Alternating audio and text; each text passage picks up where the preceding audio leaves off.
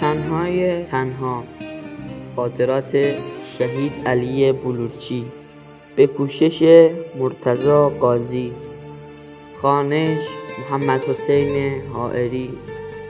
قسمت شستم.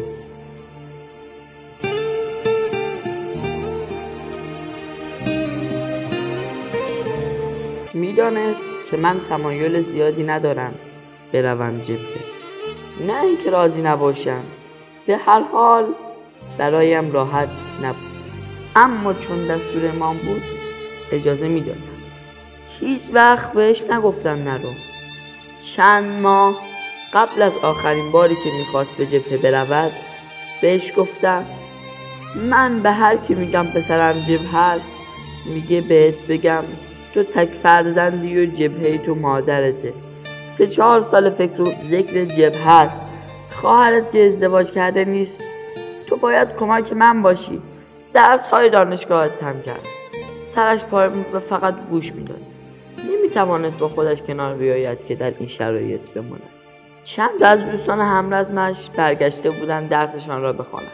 می‌گفت جبهه به نیرو نیاز دارد. اما امروز که این فکر کرد رو گفت باش میرم تصویر حساب ولی دلش طاقت نه چند وقت دیگر آمد و به التماس گفت مامان می‌خوام یه خواهشی بکنم. این دفعه رو هم اجازه بدید برم.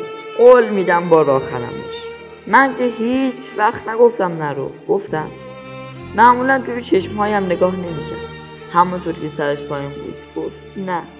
ولی این دفعه دلم می‌خواد به که راضی است می‌خوام از زبون شما بشینم گفتم اما تو قول داده بودی بیای به درست برسی.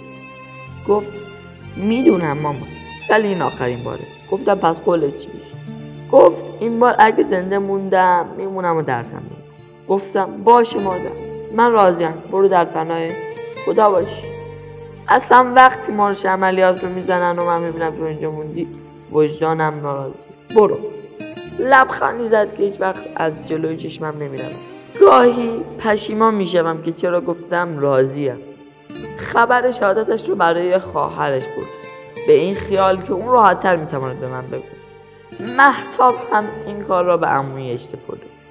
من خانه همسایه بودم. مریم آمد دنبالم که بگوید پشت تلفن کسی با من کار دارد. زنموی بچه ها بود. تعجب کردم. گفت خونه ای می‌خواستیم یه سر بیایم اونجا. گفتم نهار بیام گفت نه می‌خوایم بیایم ببینیم. تا بیاین نهار را آماده کردم. بعد از سلام اول پرسی گفت راستی از مهران خبر داری؟ گفتم دو سه روز پیش یا نام ازش رسید. خوبه. گفت از مجروح شدنش چیزی ننوشته بود؟ یک دفعه دلم خالی شد. اما بچه ها کارمند بیمارستان امام حسین صلوات الله علیه بود. پرسیدم چیزی شده؟ شما ازش خبر داری؟ مگه مجروح شده؟ پس چرا به من چیزی نگفته؟ پشت سر هم سوال می‌کردم. بدون اینکه جواب بدهد من ساکت شد گفت چیزیش نشده.